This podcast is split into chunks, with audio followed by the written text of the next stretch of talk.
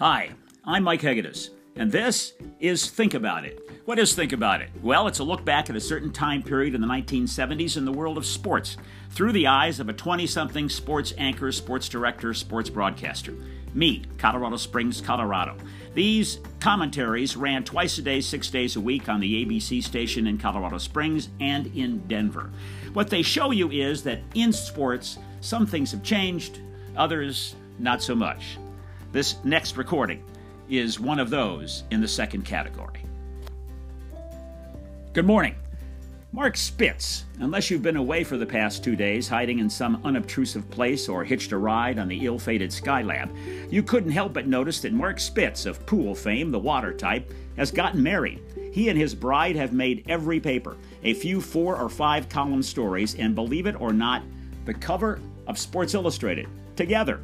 Being put on the cover of Sports Illustrated is thought to be sort of a jinx by many sports people. It seems more often than not the team or person on the cover finds a strange way to lose the following week, like finding out your star player has wrenched his left knee getting out of the jacuzzi bath for his right knee.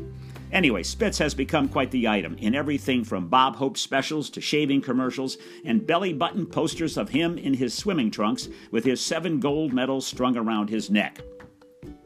I suppose it's a case of true commercialism, but I can't figure out if these items have made Mark Spitz or if Mark Spitz has made them. We'll discuss it right after this.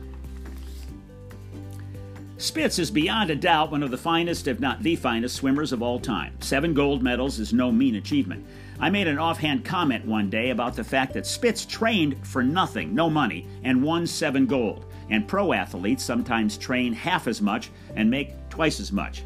Forget that comment. Spitz may have heard it because he's now working on $5 million worth of endorsements and has forgotten about dental school, except when he has cavities, which I doubt he has anyway. What bothers me here is that Spitz is a product of the sports world. Oh, we've had endorsements from sports figures before, some of them pretty bad, but Spitz may have the corner on the bad endorsement. Mark is a fine figure, not conceited or arrogant as some people think. I've talked to him many times. He's a true sports hero, although I think his manager is stretching it a bit, comparing him to Charles Lindbergh. Still, he has a right to do what he wants, pick up his bread, and have a good time doing it. But a new car, new yacht, and new wife and all, I can't help wondering if he wouldn't be better off in the long run going to dental school and helping out at the local pool on the side. This is Mike Hegedus asking you to Think about it.